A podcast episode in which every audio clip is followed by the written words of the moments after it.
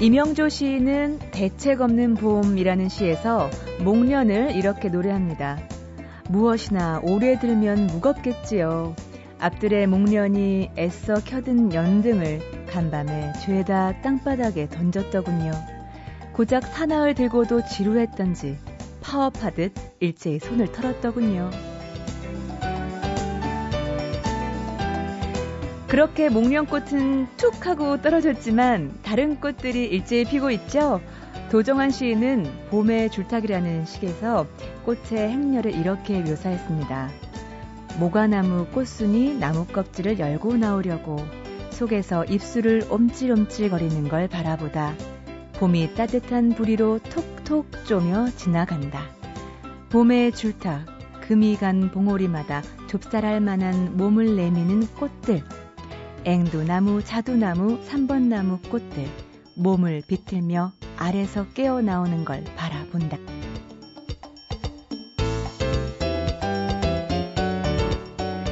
서울은 불바다라는 시도 있는 거 아세요? 어, 북한의 김정은이 쓴 거 아니고요. 예, 나무들이 쏘아 올린 꽃들이 북한의 으름장보다 훨씬 더 요란한 축포 공습을 퍼부을 거라고 노래한 오세영 시인의 시입니다.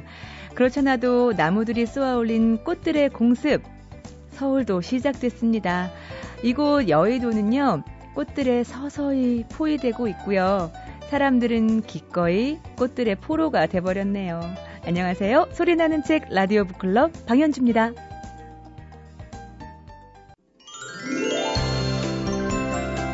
우리의 시간이 오로지 노동과 소비에만 쓰이고 있고 또 시간 자체가 소비와 노동의 대상이 돼버린 현실을 안타까워한 철학자가 있습니다. 지난해 피로사회라는 책으로 화제를 모았던 한병철 교수인데요. 한병철 교수의 또 다른 책이 나왔습니다. 바로 시간의 향기. 이번 주 책말 소식에서 만나보겠습니다. 오늘도 출판평론가 권태현 씨 나오셨어요. 안녕하세요. 예, 안녕하세요. 네. 어, 한병철 교수 베를린 예술대 의 교수시잖아요. 예. 그 피로 사회 뭐 지난해 최고의 인문서로 꼽혔었는데요. 5만 부나 나갔다고. 와. 예. 정말 피로가 확 풀리시겠네요. 독일에서 6만 부 나갔는데. 아, 그래요? 한국에서 5만 부 나갔습니다. 우리가 피로 사회니까. 예. 그렇죠. 그 책은 그 정말 긍정성, too much 긍정성에 대해서 비판한 거였잖아요. 예. 네.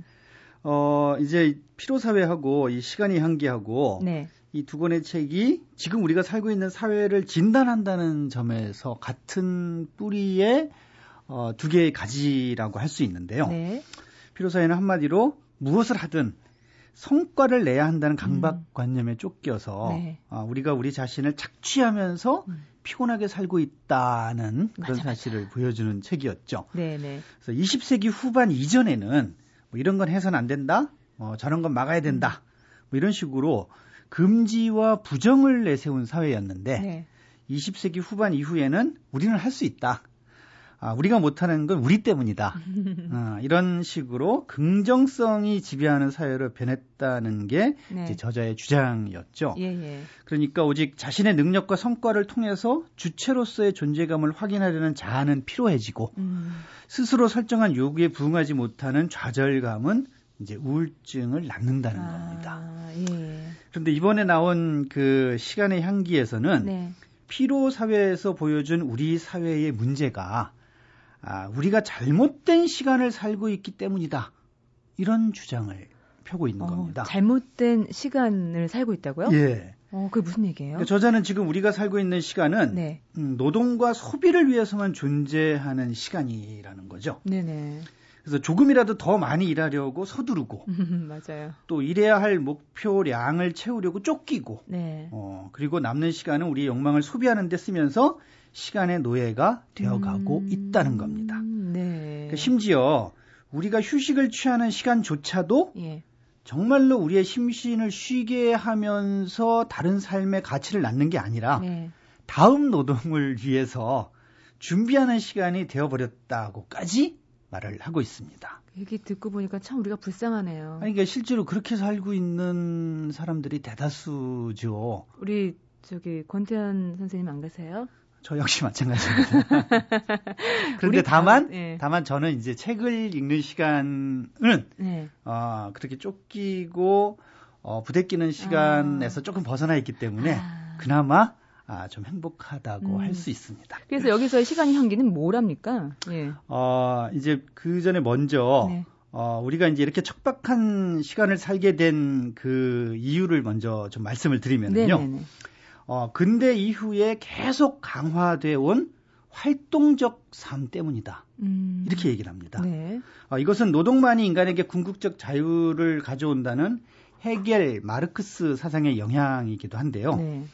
무엇인가 활동을 해서 성과를 내야만 우리가 원하던 것을 이룰 수 있고 그렇게 얻어진 여유로 자유로워질 수 있다는 논리 때문에 네. 더 빨리 더 많은 일을 하도록 음. 내몰리게 됐다는 겁니다. 네네. 어, 그렇다면 뭐 일각에서 벌어지고 있는 느리게 사는 그 방법을 선택하면 음. 되지 않겠느냐. 네. 뭐 이렇게 생각을 할 수도 있는데요. 저자는 느리게 사는 것은 절대로 네. 이 지금의 문제를 바꿀 수 없다. 이렇게 딱 잘라 말하고 아, 그래요? 있습니다. 그럼 어떻게 살아야 되는 건데요? 어, 어떻게 해야 되냐 하면은 네. 지금이라도 이 활동적 삶을 좀 멈추고 예. 사색적 삶을 살아야 한다. 이렇게 아, 주장을 하는 겁니다. 예. 나는 일한다, 나는 활동한다, 고로 존재한다가 아니라 네. 나는 일하지 않는다, 나는 멈춘다, 네. 고로 존재한다로 바뀌어야 예. 이 향기 없는 시간에서 빠져나와서 예. 향기 나는 시간을 살 수 있다는 겁니다. 그러니까 느리게 사는 것 자체도 활동이라고 보는 거죠. 그러니까 느리게 사는 것이 그냥 조금 그 천천히 가려고 하는 완만한 동작일 뿐이라는 거죠. 아, 예. 뭐 무슨 그 음식을 먹을 적에도 천천히 먹는 어떤 그런 부분이 같은 음식을 먹는 것과 마찬가지인 것처럼 음. 우리가 살고 있는 그 시간의 방식을 바꿔서 시간 혁명을 이루어야 된다는 겁니다. 아래 패러다임 자체가 바뀌어야 된다. 그렇죠. 예, 예. 그래서 이제 뭐 노동의 민주화에 이어서 한가로움의 민주화가 이루어져야 네. 아, 노동의 민주화가 만인의 노예화로 전복되는 것을 막을 수 있다. 음. 이렇게 얘기를 하면서 한가로움은 모든 근심 또 궁지, 음. 강제에서 해방된 상태로 사색하는 삶과 밀접하다고 밝히고 있습니다. 사실 한가로운 거 좀 익숙하지가 않거든요. 아니 그러니까 이제 네. 그 부분이 워낙 워낙 쫓기고 막 그 달려가는 어떤 그런 삶에 네. 익숙해져 있는 맞아요, 바람에 맞아요. 그런 삶을 살아야겠다는 생각조차 못 하고 있는 겁니다. 아. 그래서 뭐 좀 어, 머뭇거린다든지 네 느긋한 음. 어떤 그 시간을 갖는다든지 음. 수줍어한다든지 음. 기다린다든지 음. 뭐 자제한다든지 이런 게 이제 사색적 삶의 네. 어, 한 방법이라고 나오는데요. 네네. 어, 이것은 이제 하이데거가 오직 일만 하는 어리석음에 맞세운 존재 양식이기도 합니다. 그러니까 너무 일만 하는 건 어리석다. 그렇죠. 예. 그러니까 저자는 멈춤의 시간, 활동하지 않고 자기 안에 머무는 시간, 네. 이렇게 사색하는 시간을 가질 때 인간은 진정 인간으로 존재하기 시작한다고 역설하고 음, 있는데요. 네. 지금 우리가 살고 있는 삶을 총체적으로 돌아보면서 음. 시간의 향기를 어떻게 만날 수 있을지 음. 좀 진지하게 생각해 보게 하는 그런 책입니다. 네. 어, 이 책을 읽어보면서 시간의 향기를 한번 맡아보고 싶네요. 그런데 네. 정말로 우리가 아주 드물게 조금씩 네. 그렇게 사는 삶이 있거든요. 네네. 음악을 들으면서 충전한다든지, 음. 어, 혹은 어떤 명상을 하면서 뭔가 자기의 어떤 심신의 평화를 갖다가 얻으려고 음. 한다든지, 네. 아니면 어떤 그 여행을 통해서 뭔가 어떤 새로운 그 발견을 한다든지, 음음. 음. 이런 삶이 있는데, 네. 그것이 너무 파편적으로 그냥 갈라져 버려서 어, 우리가 못 느끼고 있는 거죠. 음. 음. 그런데 어, 그런 삶을 사색하는 삶을 살면서 특히 또 너무 자기에게 중심이 돼 있는 이 시간을 네. 타인에게 관심을 갖고 예. 공동체 의식을 가져보라는 그런 얘기도 합니다. 네네. 그래서 우리 시간의 문제를 좀 이렇게 다른 시각으로 바라보면서 눈뜨게 하는 음. 그러면서 우리의 삶을 새롭게 꿈꾸게 하는 네. 참 좋은 책입니다. 자, 오늘 책말 소식 한병철의 시간의 향기 소개해 주셨습니다. 감사합니다. 예, 고맙습니다. MBC 95.9 MBC 라디오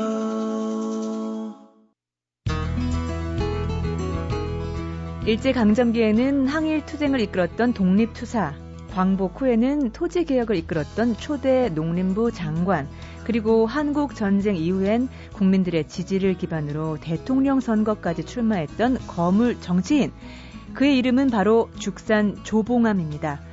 하지만 조봉암이라는 이름이 우리에게 생소한 이유는 그에게 오랫동안 들여졌던 간첩이라는 누명 때문인데요. 사형까지 이르게 했던 간첩죄는 53년이 지난 2011년에서야 비로소 무죄였음이 선고됐습니다. 자, 이번 주 북카페에서는 이렇게 파란만장한 삶을 살다 간 조봉암을 만나려고 합니다. 조봉암 평전의 저자이신 소설가 이원규 씨 모셨습니다. 안녕하세요. 네, 안녕하세요. 네네. 조봉암이라는 이름, 아, 사실 오랫동안 금기시되었던 네. 이름인데요. 아무래도 말씀드렸던 간첩 혐의 때문이었겠죠. 그 간첩 혐의가 이제 그 무고로 나중에 밝혀진 것인데 네. 우리 사회가 분단된 특수 사회이기 때문에 음. 분단 모순에 놓여 있었기 때문에 네. 예, 그렇게 억울하게 어둠 속에 50년이나 누워 계셨습니다. 예. 53년이라는 53년 시간 그렇습니다. 반백년인데요. 예, 예. 예. 그 2011년에 그 무죄가 선고되면서 어, 조봉암을 재평가해야 된다는 목소리도 높아졌거든요. 어떻게 보세요? 그 이유를요? 글쎄 저는 이제 두 가지로 생각을 합니다. 하나는 네. 이제 우리나라가 강복 이후에 상황이 이 북한이 그 무상몰수라는 토지 개혁에 성공을 토지 개혁을 했고 네. 그다음에 광대한 중국 대륙이 그 토지 문제 때문에 그 공산주의 정권으로 강대한 대륙이 넘어갔습니다. 음. 그래서 우리나라도 빨리 세, 그 토지의 균등성을 그 확보해야 되는데 이분이 농림부 장관이 되시면서 네. 그거를 네. 아주 빠른 속도로 세계 최고 수준의 토지 균등성을 확보를 했고 음. 그게 이제 땅이 없던 농민들한테 희망을 갖게 만들었고 네. 에, 그것이 이제 그 농민들의 저력이 그 희망이 결국은 한국 동란 때 네. 그 농민들이 북한군한테 공산군에게 음. 파르티잔들한테 동조할 수 있는 상황이었는데 불구하고 이미 토지 개혁이 2, 3년 전에 끝났기 때문에 네. 그 거기 동참 안 하고 거부한 거 아닙니까? 음. 그래서 결국 그 우린 한반도 전체가 공산화되는 것을 막는 원인이 그분의 농지 개혁이 있었다는 평가하고 또 이제 음. 농민들이 땅이 생겼으니까 열심히 그 새벽에 나가서 일을 하고 밤늦게 들어왔을 거 아닙니까? 네네. 내 땅이니까. 네네. 그걸 가지고 전부 자식들을 가르쳤는데 교육에 예. 네. 그 자식들이 나중에 커서 그 이제 그 우리나라 음. 그 높은 교육열이 그 농민들한테 나와서 그것이 네. 오늘날 우리의 그 경제 성장의 동력이 됐다 그런 평가를 받기 때문에 네. 그분이 새롭게 평가를 받고 있고 또 하나는 이제 음. 보수와 진보가 마치 그 공존 못하는 나라처럼 돼버렸는데 네. 이분은 이제 그 포용과 관용을 가졌기 때문에 어.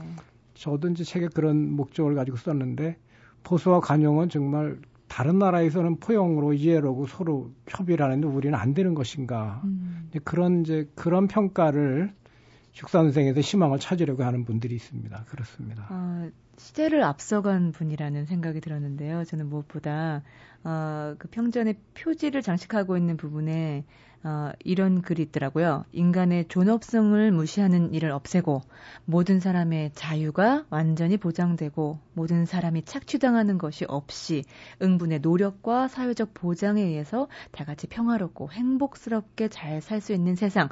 이것이 한국의 진보주의라 해도 좋을 것입니다라는 글. 그 진보당 창당 개회사라고 하는데 네, 말이죠. 예. 진보라는 그 두 글자의 의미에 대해서 또 다시 한번 생각을 하게 되는 그런 대목이었습니다. 네, 그렇습니다. 조, 조금 아까 제가 말씀드린 것처럼 진보의 진정한 의미는 음, 그건데 음. 오늘날 우리는 특수한 분단 상황에서 네. 마치 진보가 친북인 것처럼 오해되고 이제 그 친북인 것처럼 음. 활동을 하고 음. 그런 문제 때문에 진정한 의미의 죽사 선생이 주장했던 진보하고 오늘의 진보하고는 좀 궤가 다르고 네. 또 지금 선생님 말씀하신 그런 부분은 사실은 유럽식 사회민주주의고 네네. 국가가 모든 국가가 지향해 하고 싶은 국가 발전이나 아니면 국민의 복지를 담고 있는 것인데 네. 오늘날 그게 실현이 우리 아직 안 되고 있지 않습니까? 그래서 죽사 선생님 존재가 다시 음. 커지고 이렇게 기념되고 그런 것입니다. 네. 예. 어, 죽산의 꿈이었다고 평전에 쓰여있던 부분이 있던데요. 세 가지더라고요. 책임 정치, 또 수탈 없는 정의로운 경제, 평화 통일. 사실 이거 오늘날에도 간절히 필요한 세 가지 아닙니까? 네, 그렇습니다. 예, 예. 예. 이제 선견성이라고 봐야겠죠. 음. 근데 근데 아마 그 당시에 그런 선견성을 가진 분들이 다른 분도 계셨을 텐데 네. 그 분단 모순의 특수한 상황에서 그거를 주장하기는 어려웠을 텐데 이분은 자기 그렇구나. 신념으로 주장하셨다는 거겠죠. 어. 예, 그 그것이 이제 이분이 가졌던 꿈이고 그것이 중요한 그 인물로 떠올라서 음. 결국 그게 이제 본인한테 위해가 가는 그런 것으로 발전된 것이겠죠. 네네네. 예. 네. 어, 이원규 작가님의 그 조봉암 평전 집필 과정 얘기를 좀 안 할 수가 없을 것 같은데 사실 어, 그동안 제야 독립 운동가였던 약산 김원봉 그리고 김산에 대한 평전 쓰시기도 했지만 이번에 발표하신 조봉암 평전은 아주 특별한 작업이었다고 들었습니다. 그래서 제가 그 음, 어떤 기회에 출판사 요청으로 그 우리 항일 독립전쟁 반세기를 간통한 소설을 음, 쓰다 보니 그 쓰, 쓰다가 그쪽에 답설하다 보니까 네. 오늘날 이제 공산주의는 다 시효가 지난 것이고 이제 그 옛날 사상이고 크게 앞으로는 기여를 못할 것이다 저는 이렇게 확신을 하고 있는데 네. 지금부터 70년 80년 전에는 청년 우리 섬조들 독립운동을 하는 분들이 유일한 독립운동의 희망이 거기 있다고 봤거든요. 그래서 근데 그분들이 이제 그 남쪽 북쪽에서 전부 그 잊혀져서 잊혀진 분들이 좀 아까워서 약산기원방하고 김산 두 분의 평전을 썼는데 음. 사실은 이제 죽산 조봉암이 제가 이제 인천의 토백인데 아, 그러세요? 그 예. 이제 그 인천에서 배출된 중요한 인 가장 중요한 아마 인물일 겁니다. 그래서 아, 예. 그한 사람의 작가로서 네. 억울하게 이제 사법산인을 당한 분에 대한 음. 인간적인 연민도 좀 있고요. 그다음에 네. 이제 저처럼 토박이 인천인들은 이분이 누명을 벗었으니까 네네. 이제 이분을 그 조명을 해서 제대로 음. 알려야 될 것인가. 그리고 이제 뭐 위무라 그럴까요? 위안 위안의 의미도 있고 그런 음. 의미로 그리고 이제 또 하나는 인천에 그서는 지금 자발적인 그 동상 건립을 위한 자발적인 시민들의 운동도 벌어지고 있거든요. 아, 그래서 네.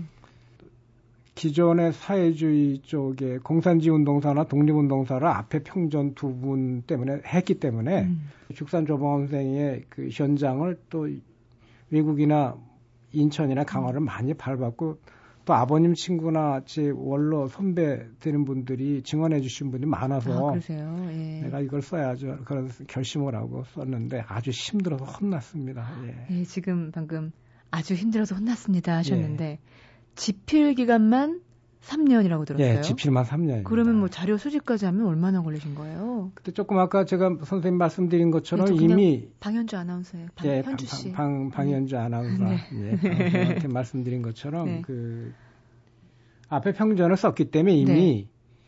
결심하는 순간에 준비가 반은 됐습니다. 예. 그런데 이제 연구자들이 쓴 것보다 더 음. 넓혀야 되고 지평을 넓혀야 네. 되고 새로운 걸 하다 보니까 이제 네. 자료가 한 2년 반만 2년 반이 걸렸고 음. 그러니까 앞에 기간까지 따지면 10년이 넘었겠죠. 와. 그다음에 쓰는 것만 네. 3년 아주 민감한 부분이 정치적으로 민감한 그렇죠. 부분, 사상적으로 민감한 부분도 있고 그다음에 네. 생존자하고 연결되는 부분도 있고 음. 그래서 아주 조심스럽게 썼습니다.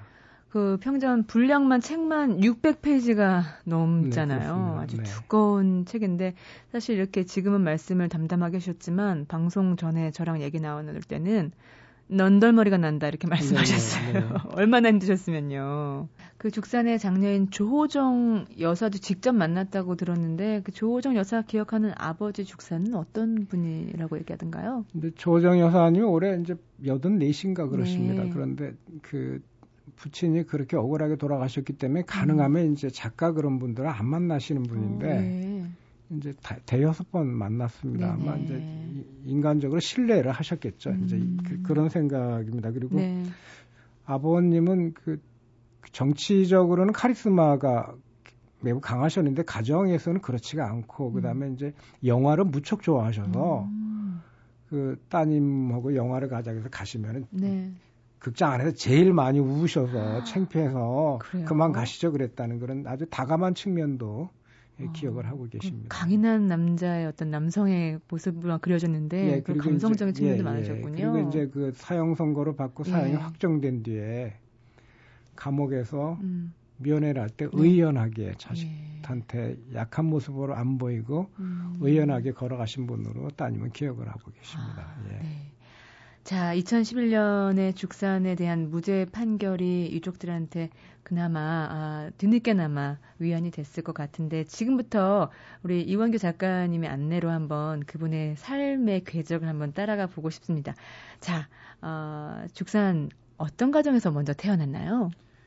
그 출생은 강화군 손원면 금월리 가지 마을이라는 데인데요. 네, 가지 그, 예. 가지 그 옛날에 선원사 고려 때 선원사의 예. 스님들의 가지밭이 있었다는 마을이 그래서 가지마을이라고 아, 합니다. 그래요? 예. 예. 그런데 그 가난한 농가 음. 농부여서 예, 중학교를 못 가고 네. 보통 학교만 나오고 군청에서 사원으로 일을 했고 그다음에 음. 임시 고용원으로 일을 했고 대소서 보조원도 일했고 그런데 이제 많이 배우지 못했는데 주산에 탁월하고 그다음에 이제 어린이회 학급회 같은 데서 비범한 그 능력을 보였다고 어, 소문이 나 있습니다. 그때부터 리더십이 예, 있었군요. 예. 토론을 잘하는 그런 분이었다고 알려져 있습니다. 네. 예. 그러다가 이제 독립운동에 세월이 흘러서 가담하게 되면서 또 옥고를 여러 번 치르게 되고요.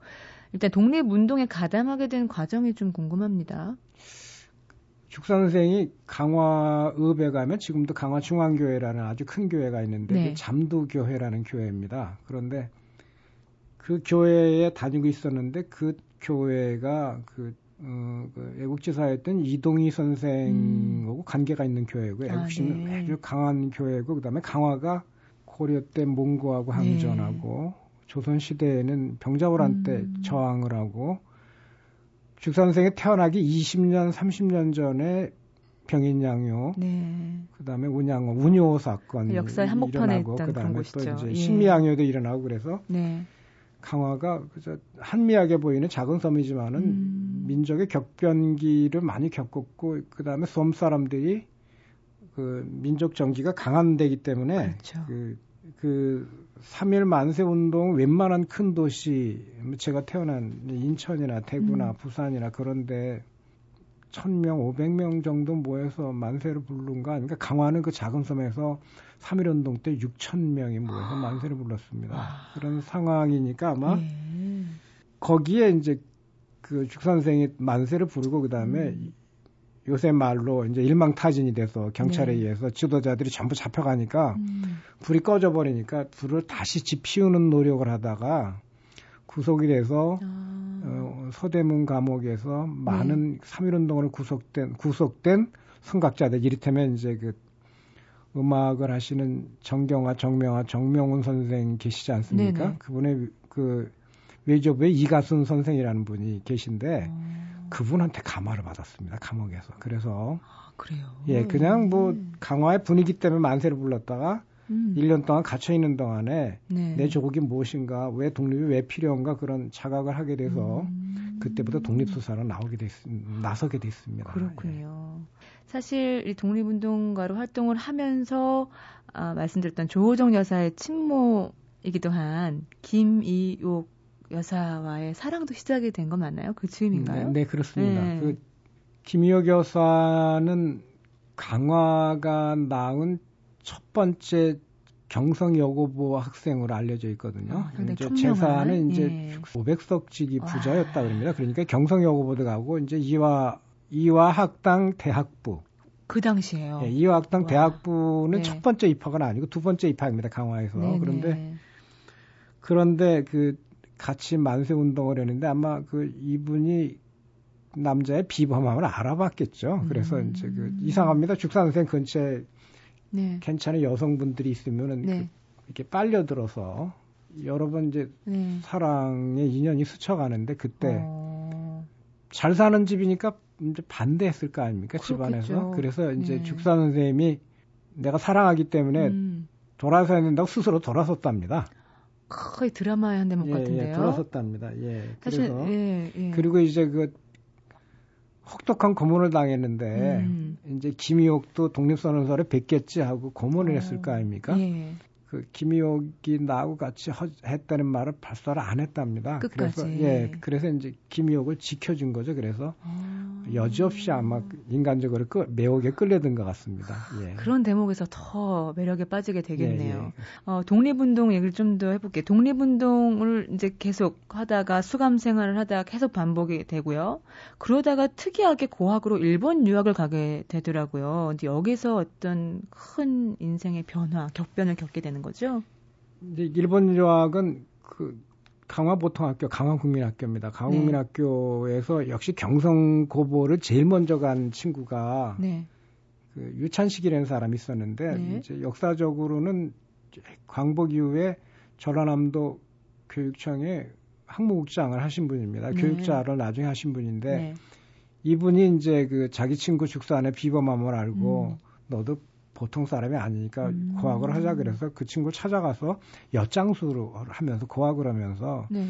중앙대학 일본 발음으로 주어대학에 다녔습니다. 중앙대학 선배인 김찬이라는 아주 비범한 그 사상운동 청년입니다. 네, 이분 김찬. 예, 음. 김찬의 영향으로 그쪽에 토론회에 참석을 하고 어. 그다음에 많은 독서를 하고 그래서 유학 시절에 공산주의와 사회주의와 아나키즘을 대표하는 논객으로 논객으로 아. 떠올랐습니다. 그렇게 됐습니다. 그 당시 어떤 공산주의 이론가로 급부상했던 예, 거군요. 예, 예. 그러다가 또 공산당의 심장부라고 할 수 있는 모스크바까지 가면서 어, 정말 많은 것을 경험하게 됩니다. 예, 유학을 이제 1년 만에 중퇴하고 국내에 들어왔는데 해외에서 조직된 조선인 공산당 그룹이 두 개가 이리크추파, 이리크추크파라는 것하고 네. 이제 이리크추크파는 러시아에 일찌감치 이민으로 가서 유민으로 가서 그 나라 국적을 가졌던 분이 음. 만든 분들이 만든 조선공 고려공산당이고 네. 그다음에 이동희 선생처럼 조선 말기에 관리나 학자로 계시다가 망명을 한 분들이 만든 게 상하이파 이제 고려공산당인데 두 네. 쪽이 소련 공산당의 지지를 받으려고 알력이 심해서 갈등이 심해서 아. 둘을 통합하기 위한 대회가 오늘날의 그 브리아트 몽골의 그 수도인 울란우데 베르후 네우딘스크입니다. 그 당시에 거기에서 소련에서 아유 너희 둘이 경쟁하니까 음. 당신도 경쟁하니까 와서 연합해라고 해 거기를 가장 어린 나이에 국내 대표로 파견이 됐습니다. 논객이니까 주목을 받아서 몇 살이셨나요? 예, 그때 25년, 24년, 24년이니까 25살인가요? 어... 가서 이제 30대, 40대 그 공산주의자들하고 토론을 하다 음. 거기서 비범한 게 주목이 돼서 네. 부하린이라는 코민텔은 이제 담당관이 책임자가 음. 음. 그 모스크바 공산대학에 가서 공부했으면 좋겠다고 해서 모스크바에 있는 동방노력자 공산대학에 입학을 네. 해서 예. 그야말로 공산주의 사상으로 무장하게 된 아. 최고의 논객으로 떠오르게 됩니다. 예, 그렇게 됐습니다. 어디 가서나 빛나는 사람이었군요. 예, 예. 예. 그래서 모스크바 공산대학에서도 열심히 공부를 했다고 하는데 평전에 보니까 이런 문장이 있더라고요.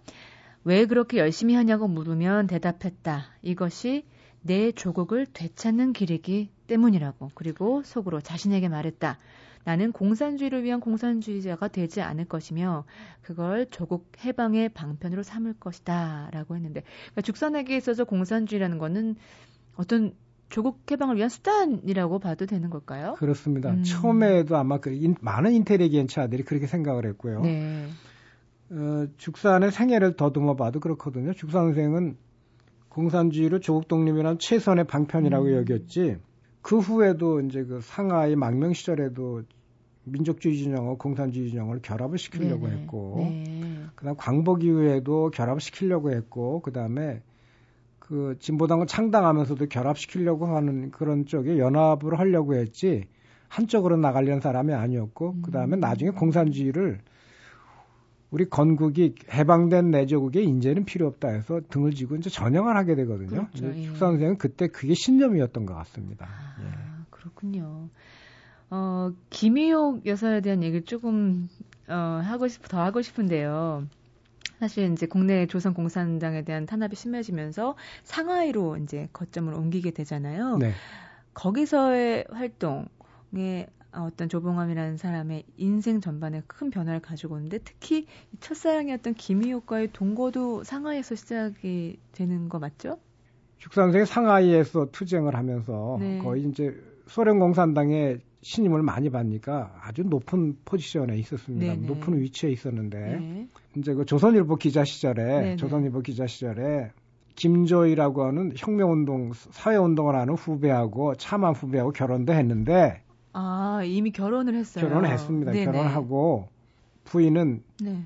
자기가 나온 자기 모교인 모스크바 공산대학에 유학을 보내서 옆에 비어 있었습니다. 상하이. 시절에. 그런데 그 김효 양이 예. 그, 그 당시에는 경성여고를 졸업하고 이화학당 대학부에 예과도 졸업하고 본과에 음악과에 적을 두고 있었습니다. 네네. 그런데 결핵이 걸렸습니다. 근데 그 당시는 결핵에 특효약이 없어서 그렇죠. 예, 그냥 대증요법만 하는 데인데 절망적으로 악화가 되니까 네. 이 김희옥 양이 내 죽기 전에 네. 얼굴이나 한번 본다고 갔습니다. 예. 상해로 상해를 갔습니다. 본처가 더군다나 러시아에 소련에 유학 가 있는 동안에 네. 부잣집 딸이 네. 와서 동거하니까 네. 동, 동료들의 신망을 잃었을 거 아닙니까? 그렇죠. 예, 그래서 네. 예, 그 공산 조선공산당의 창당 멤버인데도 불구하고 이때부터 조선공산당 중심에서 밀려나는 형편이 됐습니다. 이분이. 예, 예. 그래서 아까 말씀하신 대로 상하이에서의 활동이 이분에게 참 다른 해석을 나올 수 있겠다라는 말씀을 하신 예, 예 거군요. 예, 하, 세상을 호령하는 독립운동가 또 사랑 앞에서는 예. 또 무너졌군요. 어떤 인간 조공함에 예, 예, 대해서 나는 그렇습니다. 그런 이야기였고요. 그 공산주의를 버리고 전향한 얘기로 좀 넘어가 볼까 합니다. 어, 그 결국 공산주의를 버리고 전향하려는 과정을 좀 짧게 얘기 좀 해주시겠어요? 광복 이후에 미군이 그 북쪽은 이미 공산화돼서 공산 정권이 선언된 남쪽에 공산주의 민족주의 진영 막 싸우고 있지 않았습니까? 네, 그러니까 네. 미국 쪽 입장에서는 그 죽상 같은 사람을 전향을 시키면은 그 음. 남쪽이 자유주의 자유민주주의 국가로 세우는데 도움이 된다는 생각으로 네네. 네. 미군이 이제 미국이 전향을 요청하게 돼서 음. 예, 전향을 해서 그때 아마 그런 생각을 했, 했다고 합니다. 이제 네. 공산주의는 우리 우리 조국이 해방됐는데 광복이 됐는데 이제는 나 필요하지 않다. 그리고 음. 이제는 해방된 조국에서는 민족주의 진영도 손붙잡고 음. 중도파도 손잡고 가지 않으면 안 된다고 생각을 하던 차에 네. 미국이 미국이 그걸 알고 이제 그 어떤 공작을 네. 어, 하면서 네. 미국하고 이해가 맞아서 예, 전향을 하게 됐습니다. 그래서 아. 공산주의를 아주 버렸습니다. 아, 예. 그랬군요. 완전히 전향을 하게 되고요. 예, 예. 어쨌거나 그래서 죽산이 어, 그 정치적인 입지가 그 이후로 점점점 넓혀져 가게 되는데요. 좀 훌쩍 뛰어넘어서 이승만 대통령의 또 눈에 들게 돼서 초대 말씀하신 대로 초대 농림부 장관이 임명이 되잖아요. 어, 짧게 말씀해 주셨지만 농림부 장관으로 거둔 성과 대단하죠. 네, 그렇습니다. 네. 이승만 대통령이 초대 농림부 장관으로 죽산조방암을 임명한 것은 네. 그 당시에 미국 유학을 한 사람이 18명의 장관 중에 12명인가가 미국 유학파입니다. 여긴 콜롬비아 대학 출신들이 많습니다. 아, 그런데 예. 이쪽에 탁월한 이론을 가지고 있고 탁월한 네. 설득력을 가지고 있는 죽산 조봉암이라는 사람이 있는데 음. 국회에서 토론을 하고 음. 헌법을 만들고 그럴 때 비범한 생각을 한 봤던 모양입니다. 그리고 그 다음에 농지개혁의 필요성 같은 것도 이제 그 역사라는 토론 같은 거를 지켜본 다음에 음.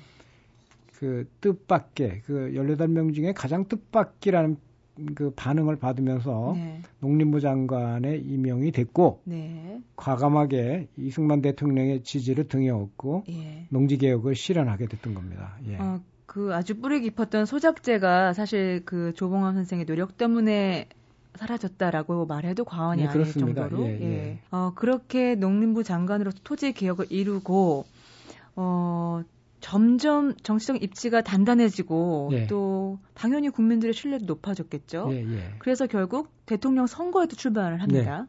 네. 그 농민들이 내 땅이 생겼으니까 우리가 엄청난 농민들의 지지를 등에 얻게 됐습니다. 그런데 예, 예. 결과적으로는 근데 선거에는 출마했지만 어 떨어졌어요.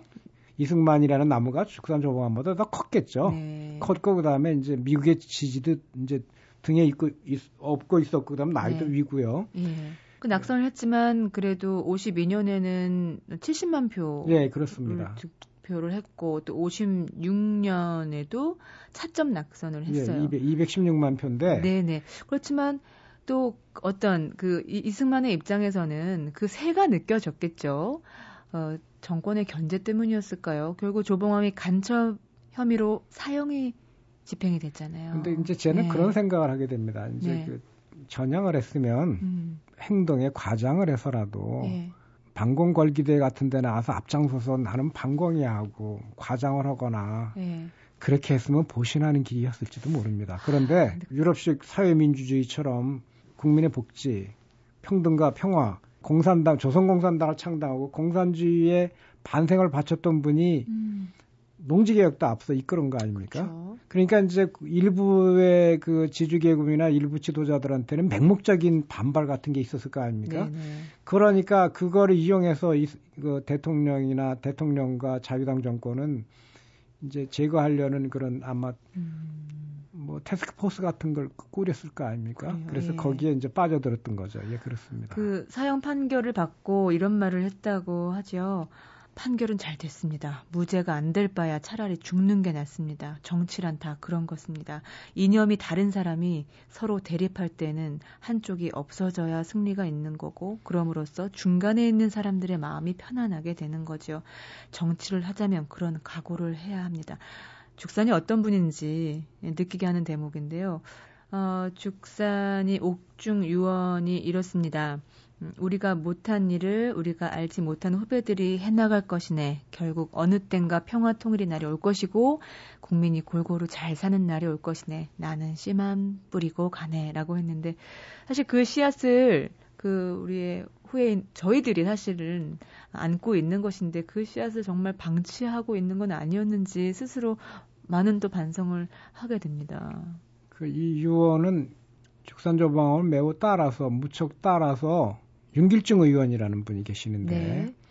나중에는 이제 동서관이 됐습니다. 네. 김조희 여사 아, 강화의 김희호 네. 여사 말고 창원 창원 출신 네. 김조희 여사의 여동생하고 결혼을 해서 이제 동서관이 됐는데 이분이 사형 집행을 당하기 얼마 전에 예, 면회를 가니까 네. 이런 얘기를 하신 음. 게 윤기주 선생의 회고록에 이런 기록이 남아 있어서 네. 이것이 이제 그죽 선생의 정신을 알리는 그런 기록으로 남아 있습니다. 네네. 자, 오늘 북카페에서는 죽산 조봉암의 삶을 복원한 조봉암 평전의 저자 이원규 작가와 함께 했습니다. 긴 시간 감사합니다. 네, 고맙습니다. 네. 누가 그러더라고요. 우리의 인생은 우리가 선택한 것들의 누적뿐이고 선택이라는 건 선택하지 않은 것을 감당하는 거라고요. 어, 조봉한 평전을 읽으면서도 생각했지만 자신이 옳다고 믿는 것을 끝까지 밀고 나가는 사람들의 공통점은 자신이 선택하지 않은 것을 기꺼이 감당하는 심지가 있다는 점인 것 같습니다. 바로 그런 심지, 마음의 뿌리가 어디에도 흔들리지 않는 자신만의 소신과 중심을 만들어주는 거겠죠. 지금까지 소리나는 책 라디오 북클럽이었고요. 저는 방현주였습니다.